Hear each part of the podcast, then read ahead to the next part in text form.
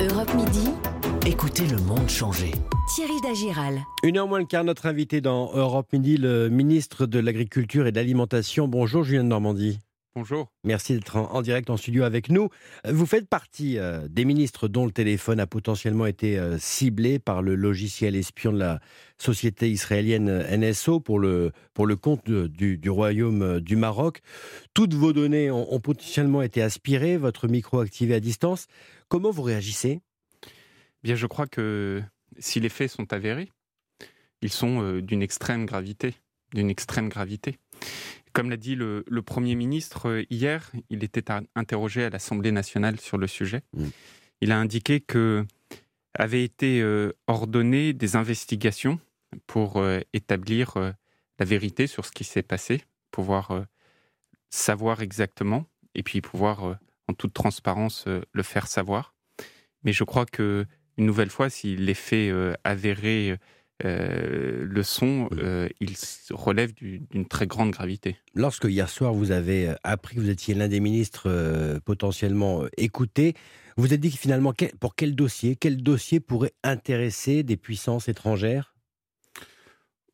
Je ne vais pas rentrer dans ce type de détails, je pense que vous comprendrez bien. Et puis surtout, je pense qu'au moment où je vous parle, l'important pour nous est, est d'établir si oui ou non les faits sont avérés mmh. et euh, quelle est la nature exacte de ces faits qui ont été euh, relayés.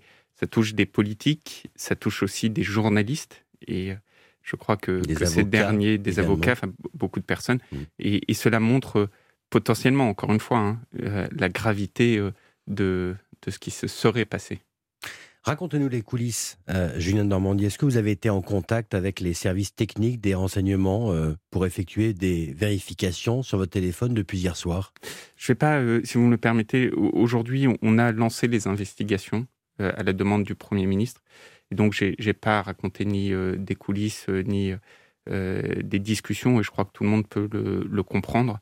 Ce qui, importe aujourd'hui, c'est que ces investigations soient, menées. Elles ont été ordonnées par le Premier ministre. Et donc, on va attendre euh, qu'elles aillent à, leur terme. Mais il y a néanmoins des questions qui se posent. Euh, on le comprend, il y a peu de commentaires, bien sûr, au sommet de l'État. On comprend que la situation est complexe. Le Maroc est un, est un euh, pays ami. Qu'est-ce qu'on peut laisser faire néanmoins? Et comment réagir? Et, euh, vos questions, elles sont compliquées parce que, encore une fois, les investigations, elles sont en cours. Euh, il y a eu les révélations faites par vos confrères avec des cellules d'investigation. Et je crois que le rôle d'un gouvernement, au-delà de ces révélations qui ont été faites, c'est euh, de mener ces investigations qui mmh. sont aujourd'hui nécessaires. Et donc, à ces questions que vous posez, qui sont tout à fait légitimes, il faut d'abord que les investigations puissent être menées de savoir exactement de quoi il relève, et à ce moment-là, d'en tirer les conséquences. Alors, je me permets de continuer. Il y a des questions qui se posent encore. Il y a des téléphones sécurisés qui, existent, notamment l'appareil euh, Théorème de l'entreprise Thales. Euh, pourquoi finalement les ministres, pourquoi euh, Emmanuel Macron n'utilise pas ce type de, de, de téléphone? Est-ce qu'il est compliqué lorsqu'on devient ministre finalement de changer de vie, de prendre des téléphones plus sécurisés? Ou est-ce qu'on reste avec son ancien numéro? Emmanuel Macron a gardé longtemps son ancien numéro. Mais vous avez plusieurs types de conversations. Mmh. Et vous, donc vous avez plusieurs types de communications. Vous avez des communications qui sont totalement sécurisées et d'autres euh, qui relèvent de votre euh, sphère privée. Et donc, euh, ces, ces, protocoles et ces utilisations que, que, nous faisons au sein du gouvernement comme d'autres secteurs euh, le font. Hmm. Dernière question sur ce dossier, Julien de Normandie. Ça, va, ça pose bien sûr des questions à l'approche de la présidentielle. Est-ce qu'il faut craindre des risques euh, d'ingérence extérieure qui pourraient peser sur la campagne? C'est un autre sujet, euh, mais c'est un sujet qui, évidemment, doit nous interpeller. On a vu ce qui se serait passé aux États-Unis d'Amérique. Hmm. On a vu ce que certains, certaines puissances pouvaient faire. On voit aussi que les campagnes, les campagnes euh, électorales aujourd'hui sont de plus en plus euh, influencées par euh, des débats d'idées qui sont portés ici ou là sur des réseaux sociaux ou, autres. Et donc, par définition, une campagne, quelle qu'elle soit d'ailleurs, elle ne peut pas subir des ingérences des uns et des autres. Mais c'est un autre sujet que celui que vous abordiez jusqu'à présent, mais c'est un sujet évidemment qu'on suit euh, avec beaucoup, beaucoup d'attention. Il en va de la démocratie, du respect de notre démocratie, de notre attachement à la démocratie. Julien Normandie, ministre de l'Agriculture. On, revient maintenant à votre actualité ministérielle. Vous lancez euh, une grande campagne contre l'abandon des animaux de compagnie. Cela concerne 100 000 chiens et chats chaque année, dont 60 000 en cette euh, période estivale. Et cela pourrait être plus cette année à cause des adoptions lors, de, lors du confinement, justement. Oui, c'est quelque chose qui est très peu su dans notre pays. Mais malheureusement, la France est championne du monde, ou presque, de l'abandon des animaux de compagnie, des chiens et des chats. On l'explique euh, par plusieurs facteurs, notamment par ce qu'on appelle les achats euh, d'impulsion. C'est-à-dire qu'on a tous en tête, euh, moi j'ai quatre enfants, j'ai en tête les moments où vous passez devant une litière, où vous avez des petits chatons ou devant des petits chiots, et puis vous avez euh, l'un de vos enfants qui vous dit ce serait quand même vraiment très sympa d'en ramener un à la maison. Et parfois, sous l'impulsion, euh, vous procédez à cet achat ou euh, à cette adoption, mais vous n'avez pas en tête tout ce que cela incombe d'être propriétaire, d'avoir la responsabilité d'un animal de compagnie. Mmh. Cela incombe en termes de soins, en termes de temps disponible, en termes de frais financiers. Et donc ensuite, avec les événements de votre vie, vous vous retrouvez dans l'incapacité de gérer comme il se doit l'animal de compagnie, mmh. et à ce moment-là, vous l'abandonnez. Et aujourd'hui, vous l'avez dit, on estime à plus de 100 000 le nombre d'abandons. Les associations disent que c'est encore plus. Et ce qui est vrai, c'est que ces abandons, on les voit beaucoup pendant l'été.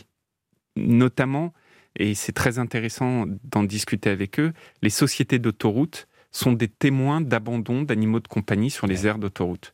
Et donc, on lance aujourd'hui un grand plan de sensibilisation pour lutter contre ces abandons, en rappelant d'abord que l'abandon est probablement le premier acte de maltraitance. Il est d'ailleurs très fortement puni par la loi, très fortement.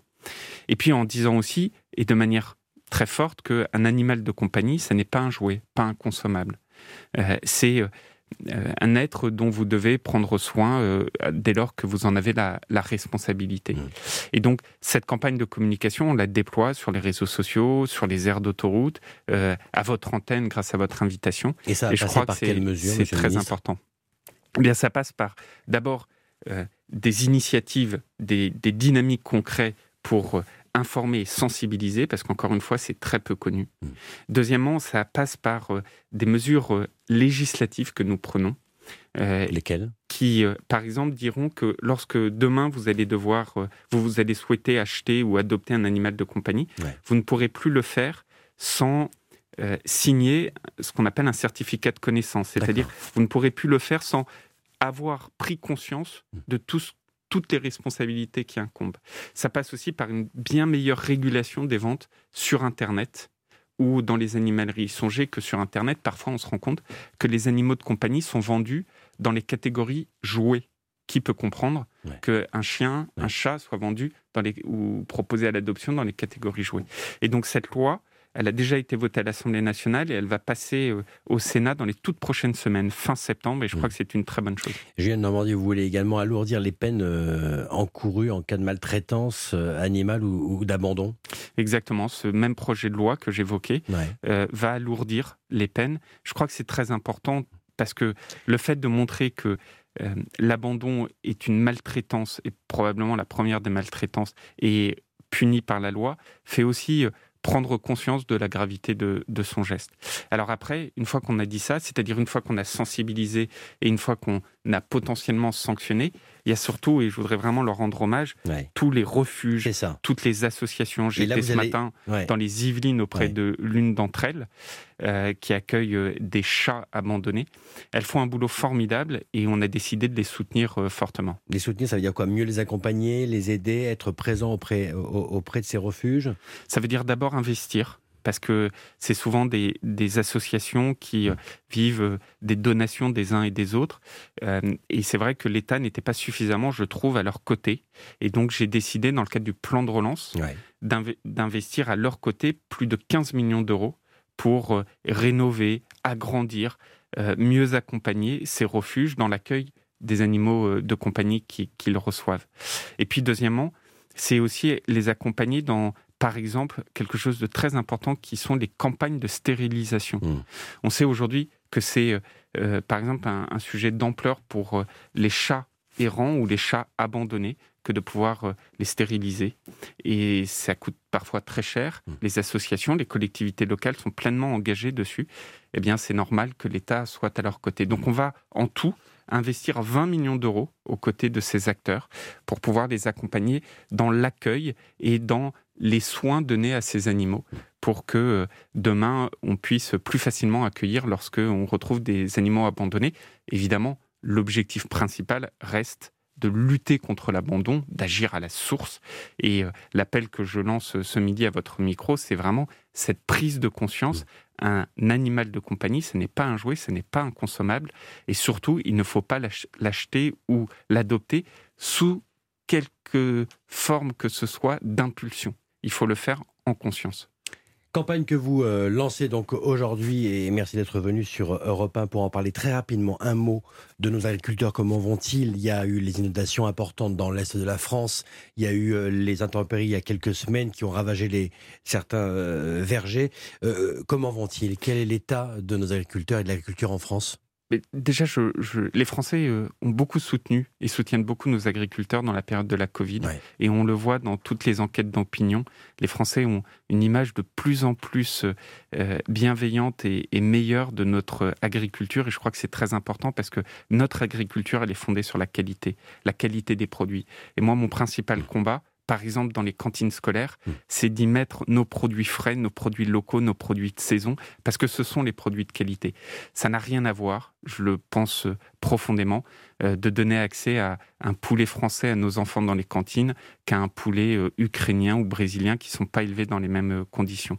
Et puis après, et vous l'avez dit, et vous avez raison, l'année 2021 a été une année où les effets du changement climatique ont été incroyablement violents pour notre agriculture. Ça a d'abord été le gel, des centaines de milliers d'hectares qui ont été ravagés par le gel.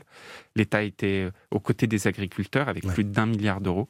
Et c'est maintenant les inondations. J'étais hier euh, aux côtés des agriculteurs dans l'Aisne, par exemple, avec des images très impressionnantes. Et donc euh, là aussi, l'État accompagnera le monde agricole.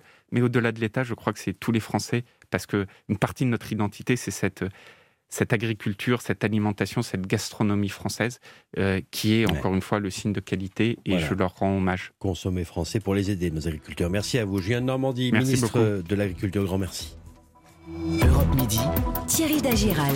Dans un instant, votre journal de 13h, puis La France bouge. Bel après-midi à tous. On se retrouve ce soir à 18h. Merci.